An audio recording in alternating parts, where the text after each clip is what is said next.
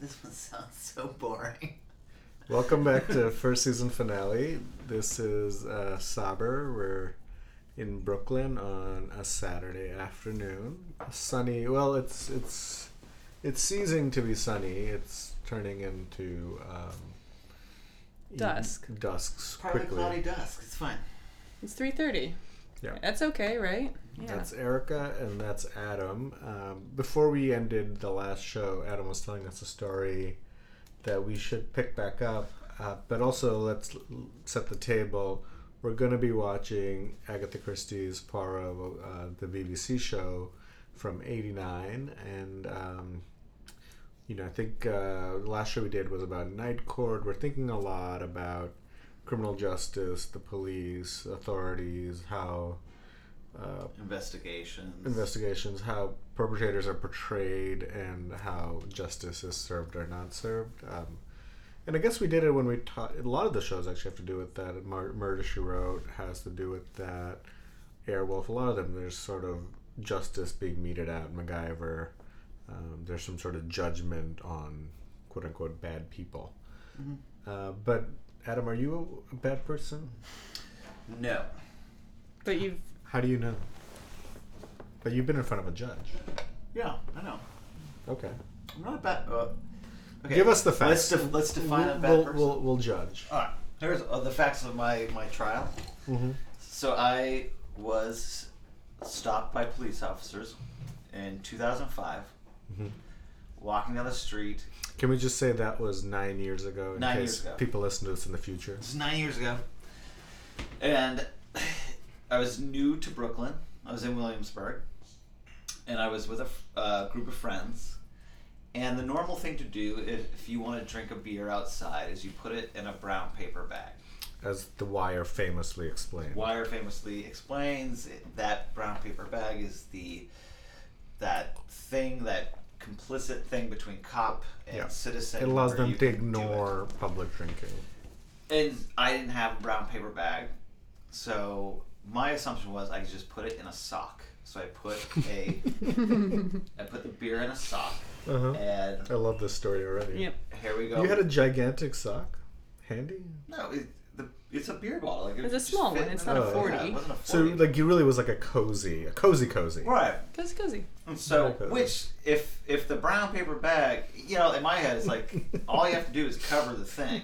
Fuck it, you're all good. And so I'm walking down the street, and I get stopped by two officers of the law, and I get a summons, and I have to show up to court, Mm. and for drinking a beer. And at the time, I felt amazing. Like inside, I was I felt persecuted. Because Oh, I'm wow. like, oh, they're picking on this white dude. like, what a fucking idiot. You know, like, they're picking on this white dude. Look Who's at all walking those, around Look with at all sock. those Latinos drinking their beers. You know? really? Yeah. You thought that? I thought that for that moment, yeah. no one told you And differently? we- it, I learned my lesson Mm. shortly thereafter. Mm. And uh, so I turned to the officer. I'm like, "What do you want me to do with it?" And he's like, "You chug it. You chug it right here in front of me." So I chugged this beer in front of him. Before the summons. After No, the- like he had already written the summons and handed it to me. He's like, "You chug that beer in front of me." So I chugged it, and then he goes, "Now throw it away in that trash can." You could have poured it out. That's Yeah. I know it was so bizarre. Why did I, he must have just it? seen the fear in my eyes because I was like, "I'm being stopped by the cops," and like just like was having. Fun. I'm sure they just walked I'm away white. and like laughed or like one of them had a bet. I don't know what the fuck. But it was like so. A month later, I go to court, and I'm standing in line, and I'm like, I am the only white person here. yeah. I am wrong. They were not picking on me this is ridiculous and i need to fucking rethink how i think about stuff because like this was like my first introduction Oh, to okay. any of this and i was like okay stand in line like keep your mouth shut and like this is how it goes so i get in front of the judge and i have this public defender and the public defender just goes just plead guilty Mhm. I was like, okay. And he's like, it's a twenty dollar fine. Just plead guilty. That's it? Like, fuck Yeah. it. Yeah. I was like, okay. So like, they call my name. I stand there next to the guy, my public defender. The judge's like, how to, how does he plead? And I go, guilty. And the judge goes, what, what kind of beer was it?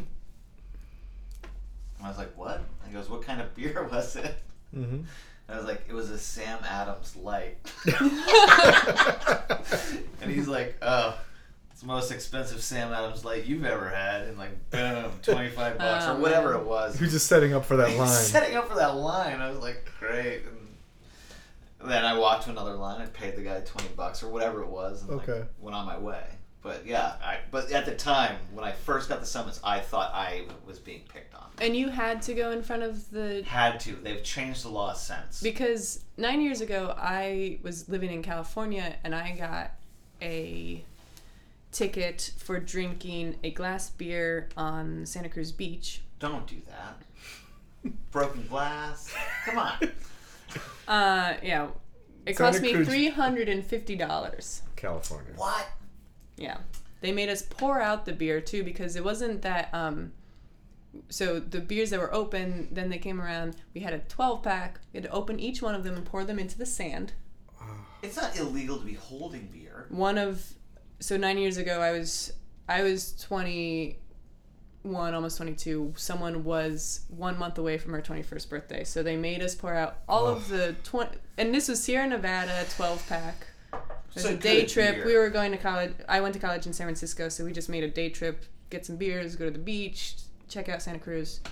What? Three hundred and fifty dollars later, I never had to see a judge, but it was the most expensive ordeal ever. I was the only the one, most- so I was with Joe, Jesus. Liz, and Brianna, and they never paid their bill because they weren't as responsible as I was. I was You- a twenty-one year old. Better fucking pay that because then you get a There warrant. was a warrant yeah, on them. Don't mess we with saw it that in a paper and it had their names in it and it yeah I was Did they pay then?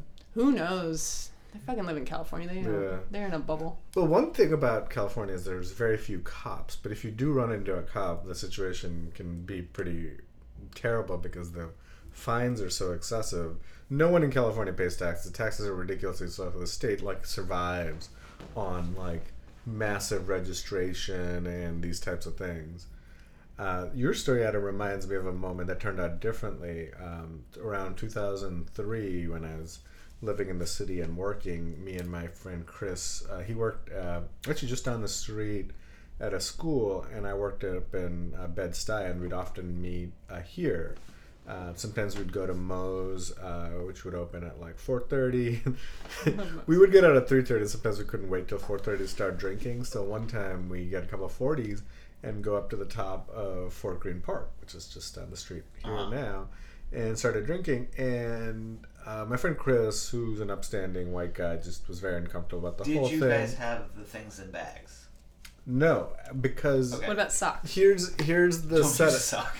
here's the setup and it becomes important later uh, we are in like living in hell like we're working in very difficult jobs like jobs that you know people quit on a regular basis. We're working in some of the toughest schools in new york and we're depressed and we're self-medicating almost every friday drinking early drinking hard passing Buying out bags by- of cocaine. no we don't have the money for any Oh. of that uh, we're just depressed giving teachers. head for cocaine well we're, just give head we don't need we didn't have the money for you. No, okay. Uh, th- so we're, we're being irresponsible, and um, and my friend Chris is a little, a little uncomfortable, but I sort of make him do this, or maybe he's not drinking, I am. But anyway, we're sitting up top of Fort Greene Park drinking, waiting for the bar to open, and this young uh, cop comes up, I think black, maybe Hispanic, and he's like, uh, "Hey guys, like, no, this this can't happen." and I think he wants to start writing a ticket, but then me or Chris have the bright idea to tell him, "Hey, we're school teachers, and we work down the street." And he's like, "Oh, okay, yeah, just pour it out and, and don't do that." You know, my he's, trying to, sympathy. he's trying to work with you. Yeah, he's like, my sympathy is, we get it. You know, I, I know that school because it's all in one area, basically, we're talking about. And he lets us go. Um, but, you know, probably helped that there was a white guy. That probably helped that we were sort of professionals, quote unquote. no but is that fair for you to be let go because you have a hard job of No. hating teaching No, a- but at I, a I tough think school what happens is like if you're Probably not, not. giving the cop shit, Yeah. and you're like, I don't, you know, like, and you're not gonna be a problem, then that's when like, inside their head, like they have like the ability to like like mete out like justice of like, okay, But but you Get know outta part of part of playing that that going well was the fact that I really wasn't afraid of I wasn't I wasn't like worried about the repercussions of getting a ticket. It wasn't gonna end my you know at that point we were just so carefree. you can still run for selectmen, yes, yes. No, no, no. Because they were under so much stress and we just made it a Friday, we just felt a level of euphoria. Let's say getting caught drinking would result in me losing my job, probably a very different meeting. Uh, but it, I was just like sort of happy-go-lucky to just make it to Friday and survive another week at the school. How come you didn't put it in a bag? I just didn't give a shit at that point. I was so unhappy. I was so depressed. I was so sort of both lonely and afraid. And I just was like, Fridays, I'm just gonna get drunk on Friday. I feel like that the only like there's a bag distributor somewhere in New York, Connecticut. All they do is sell bags For of that size. Yeah, Well, no, two I- sizes, but but I've the done, I've done, size I've, the can size. I've done both. I've, I've done paperback and I haven't done paperback. This point, it might have even been in a paperback. I don't know, but it was clear that we were Would drinking you in ever the park. consider drinking a beer in public without a bag? Yeah, I do it all the time. yeah, You're a I've done it too. Why am I a dick? Because it's the it's showing a disrespect for the cops to not have the bag. I'm not drinking where there's cops. A lot of this public drinking happened in California, and there are no police. Okay, it's not yeah. like New York. I'm just you're like in New York, like I wouldn't. I used to drink on the. G train. Yeah. Like I wouldn't wait for the G train Oh, unless. But I would had- always pour it into like a Gatorade bottle. Oh no, I just have it in my purse. Keep it in my purse. Put it up. Put it down. Like when you're on the train. But you know, I'm not a, I'm not a big drinker, so it's not really a, like a problem I face. Like, how am I gonna hide my booze? You're not depressed anymore. No, this was this was yeah, this was So nine years ago, yeah, nine years ago, I was definitely 11 less years. depressed than I am now. Well, I was saying, like, I mean, I don't drink on the trains anymore, and I realize Yes, I don't drink I'm on the trains anymore. Depressed about my I've noticed that too. I'm not drinking on the trains anymore. yeah, My life is getting much better, I guess. yeah. At least yeah, you've come Well, to you got that with. Christmas tree. I did get that Christmas tree. Why So- don't you have a tree? Well, I think with Licia, my girlfriend, getting sick, it sort of derailed it. She was hoping to get it last week. This isn't. I, I don't care. I know you don't. Well, you know, I'm But- opening. I'm opening up to it. Um, I, I realize like all of a sudden I'm like trying to push you to feel something about Christmas, which I have no right or like even need to. No, do, no, but, like you- it's like a challenge. For you me. should. You should. I think I, I, I choose to stand off from things that are probably great, just because I hate being compelled or feeling like society wants me to do something or feel a certain way. Can I give you my? But oftentimes it's childish. Also, on another thing, that Yes. tanker that went down near Bangladesh and is gonna Yes. kill all your fucking I dolphins. know the I'm tigers. sorry. The The tigers. tigers.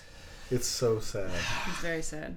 It's it's it's one of the the it's it's the largest mangrove forest in the world, which In means the world, it's all brackish water with trees coming. It's very beautiful. and you got these amazing dolphin species. Yeah, river Rare. dolphins. And you got these tigers. The only tigers, one of the few tigers left in Sunk a fucking oil tanker. Yeah, and then you know it's the whole country is rivers. It's the largest delta in the world, so everything happens on the river. But these rivers are very flat because it's the delta, and they're very windy. So I can just see that fucking tanker just bumping into something. It's all like silt, and uh, it's so sad. And global warming is gonna just destroy this country. It's it's all sea level. It's it's a country of hundred and like what seventy five million at sea level Damn. and the vast majority of them completely impoverished. Uh, there's people who will. Oh, Well, that's going to be the interesting thing with global warming and the sea levels rising is like this mass migration out of those areas. Well, how how do you get out? I mean, I don't I don't know how you get out of you or how you move that many people. We- We're not set That's up as a interesting thing. yeah. We're not it's set up as a world them? to do that. That, yeah, that that's the weird. Like that's you know, it's like I if people don't let governments whatever figure out a solution, which I have no doubt they will not. well, they might. It's it's totally going to be like a pressure cooker where it's like okay, we have and people just move back and Well, back and well, back and back. The, the sad thing is Bangladesh has been through this a few times. There was a civil war that led to our independence in 71 and there was huge amounts of people leaving Bangladesh for India. And which point India, which was led by Indira Gandhi at that point, said, "Hey, the UN, something has to be done. The Pakistan is out of control. They're destabilizing this country. Who were you guys a part of before? Pakistan. What was so wrong with? No, I'm telling you about it. Okay. They were very vastly mismanaging it. At one point, there was an election, and we are the larger population-wise country, and they were like, "Well, no, you don't get to rule." Um, but when it when the when the Indians came to the UN and came to talk to Kennedy about it, Or started Uh, meddling. or was it Kennedy? Yeah, I think it was Kennedy. Uh, they were just sort of like whatever. Uh, turns out later we were like you know buddies with Pakistan and because we wanted to get to China, but there was no. Bangladesh has gone through this many times. None of them have gone well. Eventually, India got fed up and just invaded the country and kicked the Pakistanis out, and and set up a new country, um, which is where Bangladesh was born in '71. And even before that, there's been famines. There were famines under the British. Uh, so it's it's a very um, Well, if you guys join back up with Pakistan, then you can Oh, move God. away from the water lowlands. no no. Do you know what the map is? No, I have no idea. There's like an entire country between Bangladesh and Pakistan, India. Well, how the fuck were you owned by the Pakistanis? Exactly right. Like, Exa- who's who's in charge of this? you should read the history of partition if you want. Do you think the United States could absorb a hundred million Pakistanis? No, uh, Bangladeshians. Probably Bangladeshis.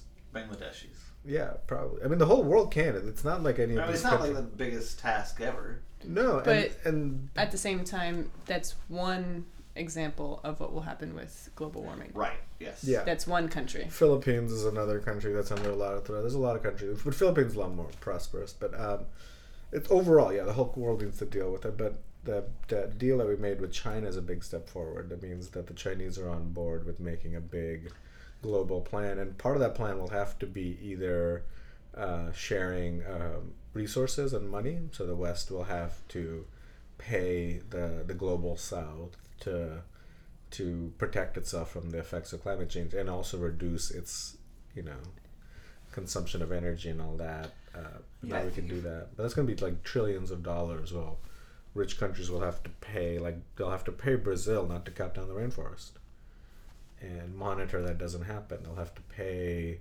other countries to uh, ch- shut down their coal mines and set up, uh, you know, more sustainable power plants.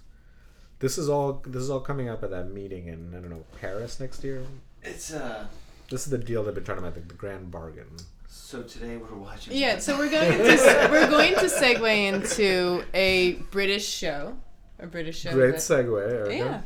Yeah. Uh, let's see if the British can figure it out. At a time where, at this time, India was under colonial rule, right? happily. The under- time period. The time period the time period portrayed, yes. portrayed. I don't know if any of that makes it onto the show. It He's- does, but not in this episode. He. I like this show, so that's why I know. There, he Who has. is tri- Par- Belgian, right? He's in, Belgian. He's in London. Oh, by the way, I was born in Belgium. That's another thing I Okay, share about good Poirot. Yeah, yeah. Way to be. International man of mystery. Saber. I'm also wearing sunglasses. Yes. Damn. Because I cannot he find my can't glasses. find his glasses, so he's been wearing sunglasses inside during Yeah. the day. Yeah. You wear glasses? So, um, yeah, set it up a little bit, can you? this is a BBC show that I am familiar with from PBS. It was actually my favorite PBS show growing up. This is a little Yeah. bit insight into the nerd that Erica is. Is that I fucking love this show, loved Hitchcock, only was into these things at age like 9, 10, 11. Um, he is a Belgian detective. It's Agatha Christie uh, short stories. Ag- Agatha Christie wrote Ten Little Indians, which is a requirement in uh, middle school and in this country to read. Have you read Ten Little Indians? I did, and I can't remember anything about it other than I liked it. It's just like the epitome of mystery, mystery. Like there's no consequence. It's just like the most logical, mind thinking, puzzle solving, Mind thinking. mind thinking, puzzle solving, Sherlock Feet, Holmes feet walking. Feet walking. Handwriting. uh, uh, detective series. There's no grit to it. There's no um, he he has a mustache. He figures it out with before uh, before anyone like the show. Pretty much, he knows what happens within the first few minutes Yeah. of the crime. So he, he's basically like an effete version of Sherlock Holmes. He's you know where Sherlock Holmes is sort of a bully and autistic. Poirot is sensitive and uh, sort Intuitive. of intuitive, uh, surrounded surrounded by sort of Brits who are to find him alien the same way they find Sherlock alien, but for different reasons. He uh, is a dandy, Yeah, maybe gay. yeah, gentleman of leisure Mm-hmm. kind of thing. So it's like pre World War One Yes. Brit London. Mm-hmm. And this episode's called The Dream. A wealthy man asks Poirot to investigate, even though nothing has happened but a bad, uh, recurring bad dream. All right, so we'll see you guys uh, right after this, after we watch the first season finale of Poirot, and talk about it with you guys. See you soon. What is this supposed to be? Is that like the, the moon and like water? or something? Like, what's the Yeah. in? It's Art Deco with uh, his mustache as part of it. Sword. Stylized.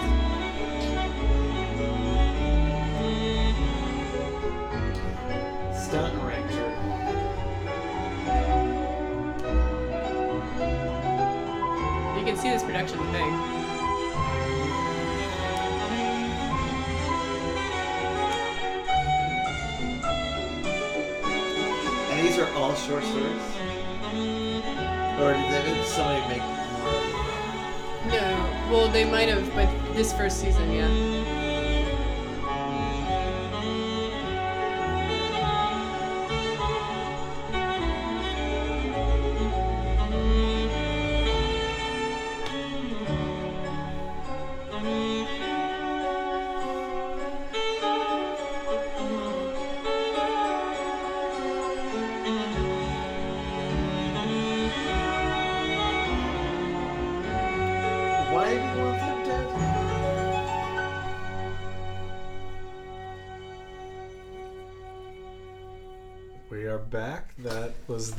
Theme song to Poirot, something uh, I remember from my childhood. As do I. It's actually not BBC, it's ITV, which is uh, in, independent, private. I watched it on PBS anyway. Yeah, but I assumed it was BBC too, but maybe one reason why it was better, Better. Um, is Yeah. that it wasn't a BBC production. Maybe maybe they had a hand in it, who knows? Everything's sort of one horse town over there. Um, so, who, Erica, do you want to go over the plot briefly? Um, there is a millionaire pie making man who Baron. Baron who calls in Poirot to uh, he tells him about a dream where he comes up to the window at a certain time and kills himself and he is concerned with this dream he he even tells Poirot that possibly uh, someone is trying to make him think to do this uh, the man turns up dead at that same time that he dreams about in the same manner that he described to Poirot the night before He's called in to investigate. It looks like a suicide, as the dream would suggest to Poirot, but of course it is a very well crafted murder, which Poirot then investigates. He knows immediately, but he tells the inspector to get those gray uh, gray cells working, and he'll tell him in his in the big reveal, which is very classic formula of this style, especially Agatha Christie, who um, was a contemporary of no, I, she was later than Sherlock Holmes, Much later. much later, yeah, but in the same style of I will reveal everything. Yeah, with all the suspects and Mhm. members together. Yeah, it's yeah, it's a sort of updated formula. So some some updating they did was um, it's it's the jazz age, it's industrial Britain, at least in this one episode. the Pie Baron is sort of fighting his employees, trying to prevent them from unionizing, which is something Poirot is sensitive to, and he actually gives a little speech about it at the end. it's pretty funny because he's completely inept as an employer too. Uh, the other sort of um, modern sensitivities is uh, Poirot is a foreigner, uh, which probably would have been less likely in Sherlock's time. And uh, once the stepmother, step uh, the the second wife, is found to be guilty of the murder along with the secretary, she says to him, as she's being led to the police car, "You foreigner," which is um, which is true in so many ways. Like Poirot is a foreigner, literally, he's from Belgium. He's also a foreigner because his idiosyncrasies, which are sort of like Sherlock's, make him foreign to other people. They don't understand him. Things are unclear. Things that he picks up on, they can't pick up on. Um, and he doesn't have to sort of follow the rules that Brits have to follow. Sort of. He's not a police officer. He's a he's he works for himself. He's private investigator too, so he doesn't have to follow the rules of the inspector. Mm-hmm. The inspector asks him for help, Mm-hmm. and he the inspector would have said it was a suicide, but Poirot comes in and and makes it something different. Just like it would be in Sherlock. There's Mhm. a there's a lot going on that's similar to Sherlock. Mm-hmm. What about you, Adam? What did you, this might have been first for you? Both me and Erica had grown up on this show. I had uh, never seen it before, so it was very foreign, foreigner to me. Uh, it was funny. It was um, kind of. I th- that's the whole thing with like Sherlock Holmes, as you're saying, is like this felt like some. It felt like the Murder She Wrote aspects, where it's like some of like his conclusions were hard to like see where he got to them from. Mm-hmm. It's like Mm-hmm. Oh, I just have to think about this long enough and I'll fucking figure out this murder. It seemed a little bit forced. Yeah, and then it, it often one. comes from an epip- epiphany, which happens for Poirot too. There's a there's a sort of uh, uh, a view of of science and deduction that is sold to you by a lot of mystery uh, writing and shows, which is this sort of objective view on the world. There are a set of clues that are accessible. You put them together and you apply sort of Occam's razor to it, and that will give you the solution to crime. And the the value judgment is placed on the intelligence of the person putting the analyst, let's say, putting the information together into uh, the right coherence, not you know um, what's some other possibilities. Uh, other people may say chance plays a big part in solving crimes, or interrogations. Uh, actually, I think a lot of actual police place a high premium on. I'm just thinking of Serial, uh, Yeah. that podcast, where it seems like the interrogations are the in- entirety of the evidence presented, that kind of thing. Um, yeah, so it feels a little stretched, and you know, when you write a hundred of these stories, every time you have to sort of up the ante, and before you know it, you're having sort of a secretary play. So turns out that the secretary is responsible for the murder, and when they first met, Poirot was invited to talk about this dream. It was fake. It was the secretary setting up for this suicide, quote unquote suicide later. So he dressed up as the uh, the pie baron, and that allowed him to then set up for the murder the next day because at the right time uh, he shoots him out the window and then goes runs in and says oh my god someone shot him.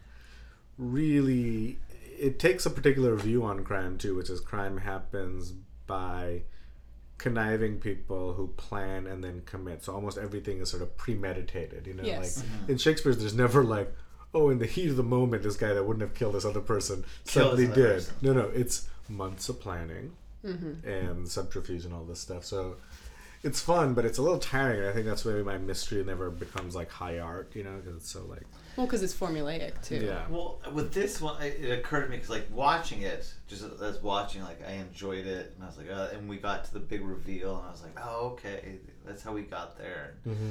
He, that's what he did. But th- as we're like analyzing and talking about it, that's when the whole fucking episode falls apart. 'Cause it's like Makes no sense. if that was your plan, Mm-hmm. if your if your plan was to kill him and make it look like a suicide while he was leaning out the window, why call in Poirot? Like why why this why add this other element? Mm-hmm. And like that other element is what unraveled the whole thing Mm-hmm. when he could have just shot him, done the same exact thing where he's like, he hasn't been to the meeting with you guys yet. I'll go check on him and go in, put the gun in his hand, Yeah. and be like he committed suicide. It's Yeah. highly contrived, as well as any detective, I hope, would come in and see that someone was shot from a window, like where the splatter may have happened, would not be from the hand looking Yeah. out the window. Like there's, I just think empirical evidence that would suggest something that is different from analysis. This, uh, which this plays with as well. With he says that maybe he was hypnotized to think these things like they're playing it's in the time period where freud was popular as well like this idea of i'm not in control of my own uh, conscious and subconscious like playing with that time which is it's like you know reading something it's it's not uh, it's not very realistic it's But you know, it, it's okay. Intellectual. It's it's all okay because it's very stylish. It's a very jazz age, Art Deco, uh, from the the theme music to the intro, to the graphics, Very to the, beautiful. the building. It's all Production's great. beautifully done. Probably one of the most like the prettiest t- British TV shows to this day. Uh, in production value, which they're often quite cheap. Um, And the acting's fun. the acting's fun. They're having a lot of fun. Um, they're nailing a lot of details really well. You probably couldn't do the modern Sherlock without Poirot in the middle here to sort of give something to respond to. Um, and I think you know the, the, it, it, it suffers from the same thing that mystery does. Like you know, you look at the modern Sherlock Holmes, just getting crazier and crazier. But it also do, doesn't really go overboard. It it sort of plays by a good Agatha, Agatha Christie rules. Mm-hmm. You know, uh, you look at Sherlock and Yeah, it's like the classic Who Done It, closed mm-hmm. room. This guy Yeah. must have killed himself. Like, mm-hmm. oh no, there's another way. Yeah, the formula can be. Maybe this isn't the best example, but the formula can be pretty uh, rigorous in, in creating a tight story. and the formula i think is why i probably was turned on to it at a young age Mm-hmm. and I was guessing, and Saber shushed me because I guessed what was happening. He's like, I wanted for wanted to wait for the reveal. Eric has seen it before. Well, I've seen it So it's before. not really it, fair. it aired, it aired in 1989, so if I saw it before, I probably saw You it said in that early one 90s. second in. I've seen this before. it's told me that you remembered all of it. I didn't remember all of it, but I could guess that what that someone dressed up. Like you could have the clues. If I didn't see that when I saw enough of them to know Yeah. what they were. And I like Agatha Christie story. The Murder on the Orient Express Mm-hmm. They're all great. is a great movie. Yeah. and Ten Little Indians, and then there's none, Mm-hmm. is a great story, and it's it's more of like a puzzle. So it's fun for someone who's young and doesn't want to deal with the realistic grit of what maybe Serial offers Yeah. or The Wire offers, or anything Mm-hmm. that might involve things that are out of my control. Mm-hmm. This is all within my control because I can see what's happening. It's a small cast. Mm-hmm. It's beautifully set, and uh, the main guy is so intellectualized. He has no sexuality. He's uh, Mm-hmm. he's fancy. He's bright. He's kind of silly. He, uh, yeah, I mean, like, I think you're supposed to get that he has no sexuality, but it's pretty clear where it's like, you as a viewer can put whatever you want onto that sexuality. Like, it can go anywhere. Yeah, no, I But, love like, it. What fucking kills me about it is, is at the end where like they make this big show. Like the entire episode, the uh, secretary is complaining about how she Poirot's wants. secretary. Yep, yeah, Poirot's secretary wants a new typewriter.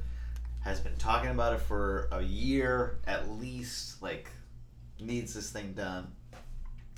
And like at the end, he's like bringing up this fucking heavy thing. Everyone offers to help him, and he's like, "No, no, I got it, I got it." And then he brings it in, and it's a stupid fucking clock. And the whole time you think it's a typewriter for her, She does too. She does too, and like that part like got to me because it's like, at that point you realize he's just being a dick.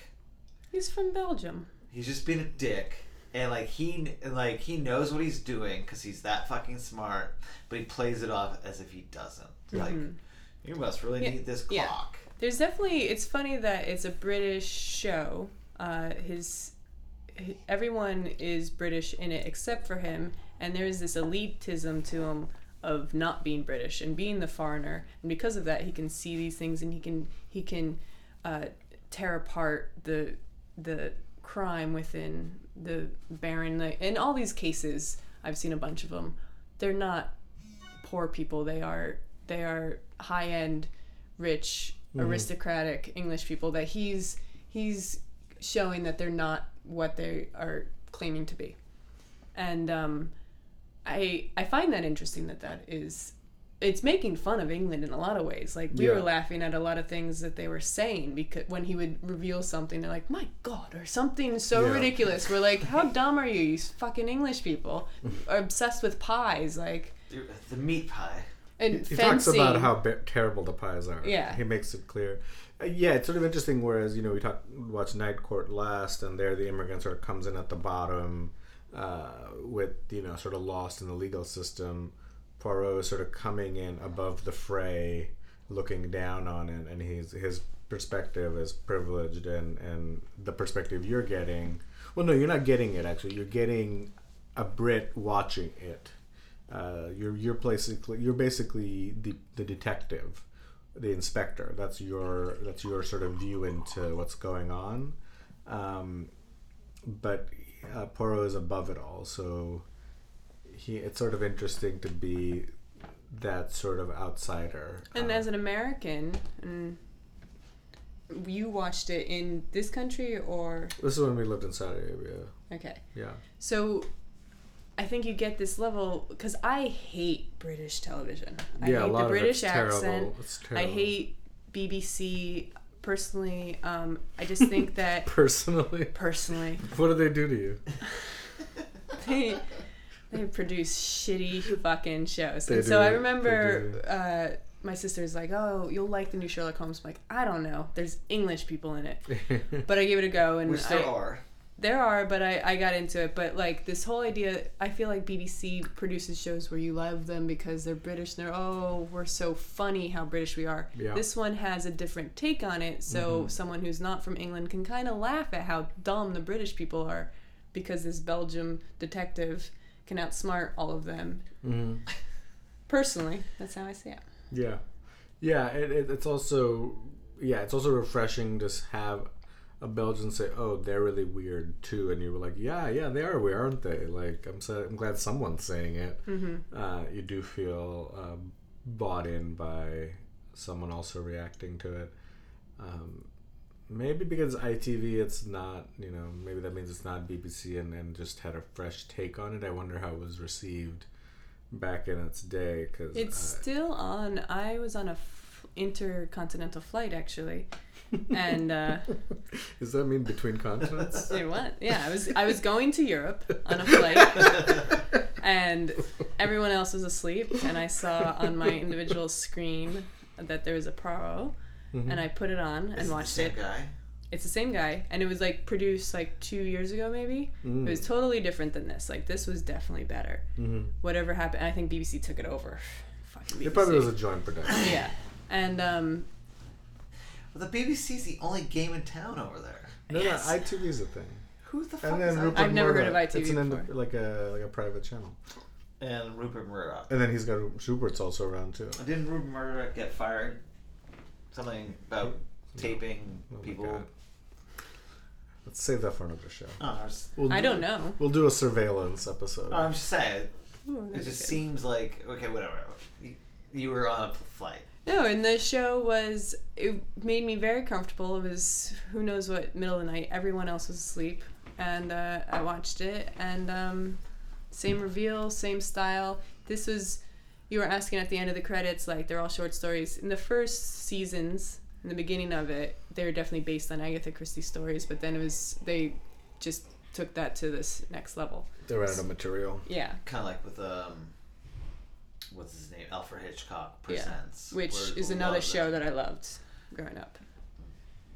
So let's end here with, um, you know, would you give another season? And let's say you would do it again now. What would you do to update it? Well, it's hard to say that because I feel like the new Sherlock Holmes is a great um, example of what you could do with that formula Mm-hmm. in a modern time. Um, I would definitely update it and um, maybe give. I think maybe see what happens if you add like some emotions in there, like the foreigner emotion, the belt, like Mm-hmm. the continental versus British Mm-hmm. um, way that they their sexuality is is very different if you've like the English sexuality versus the continental sexuality and I wouldn't know anything about that. Uh, English people suck and Belgian people are hot so What? That's not true. my Belgian people are the most boring people on the planet. they are I don't boring. know if that is completely accurate. and I say They that from be- being from Belgium. Your They are really boring. Dropped you there, Out of her vagina. right? Like that's all that happened. It's like Imagine just a everything else. Like, oh bag. yeah, it's like being conceived in Bangladesh. Your No, no, no. father, It was like, conceived in Belgium. You think like she was like pregnant and like I have popped no out? idea. 'cause Well, I why do you assume I haven't then? read your Why- diary. Why, do you assume? But like, why would I assume that your dad and your mom got pregnant in Belgium? We're like, fucking why have not? the kid here. Why not? Why can't it be that? Well, where was I born? I don't fucking give a shit. Exactly. Yeah, Were you born in Connecticut? New Hampshire. Yes. Yes, we. That's the story we all assume is true. Exactly. So my story, I assume was true, is that you were born in the gutter in fucking Bangladesh, like every other Bangladeshian. Next to a tiger. Next to a tiger, touching a dolphin. This isn't. This isn't a Kipling story. I'm sorry that I got my. Uh, anyways, yes, this show. Yeah, let, Um, change I gears. I am going to start watching this show Great. because Hmm. it was fun. It was a lot of fun. Oddly enough, because it was set in like 1934 and um, was stylized so much, it it could for me it seemed like it could have been filmed yesterday. It was really pretty. Yeah. Like some of the desk in one scene was so fucking awesome. That should be in a museum Mm-hmm. or really like something I would love to afford to buy someday. Like Mhm. everything in it, the clothes to The, the, on- the, the only designer thing of that it. tells you that it wasn't done in this decade is the opening and closing credits. yes, That's like There's if- some if- weird if animation everything to else it. in the middle, Yeah. it seems like it could have been filmed yesterday. Would you update it to today's times? Um, no, because I think it would fuck it up. I I, was- think the pacing would get too quick or something. Yeah, I was thinking about that actually because it's a question you ask often, and I was thinking how great. It, like, what if this was an animated series? Mm. That might What like would- to play what- to what play with that the add? formula. It would add um, it would add a juxtaposition to the formula and what animation can do. So the animation can be completely strange, but with such a ideal formula. It's an intriguing idea. Uh, I can't. It's hard to imagine what that would look like. I don't think there is precedent for it. I would. Um, I would like to go with the theme of an outsider in British society, and the one that's most interesting, the one that's completely absent from so much of the BBC shows, is South Asians, which is sort of my people, and they're such a big part of Britain, but they don't really have a big foothold. They have a foothold in literature, but they don't have a foothold on TV and in fact they're sort of about as British as anything else. It'd be interesting to, um, you know, make a make a Bengali Brit um, or a Pakistani Brit um, the main character. I think that Um, would be a great idea that'd be really interesting um, In modern time, in modern time, and and possibly investigating the elites of Britain who see him as a foreigner, but then maybe one of the uh, big quirks of the show or one of the big uh, storylines is that really he knows more about them than they realize because he's sort of been invisible to them, um, kind of thing. Um, you know, there's often like on a lot of detectives, there's often a class thing because the if I'm thinking of the some of the British cop shows, the detective is blue collar, but he's investigating white collar criminals, and that could be so it would be sort of a play on that, except it would be with the race. Um, Yeah, I, I, I mean, I grew up loving Poirot, so I would. Who's sort of Luther. Which I haven't seen because I can't understand a single word they're saying. I would. I've, Yeah. I, I haven't seen that. I, I, I really enjoyed it. so you watch like, British shows? Oh yeah, I love them. I love the BBC. But The like, uh, but Luther, like, yeah, he's mu- mu- mushmouth. Like, there's times like you cannot understand what the fuck they're saying. Are there How is he better at speaking Baltimore American than? Oh, it's because English spoken by Americans is far superior to English spoken by a British person. All right. On that note, we're gonna end. Um, thank you for hanging out with us today. I hope you uh, got a or learned something. And uh, we give uh, we give a, I think a thumbs up Thumbs to For both these shows. and the last show which we watched, um, Night Court. Uh, big thumbs up. Interesting criminal shows, comedies, drama.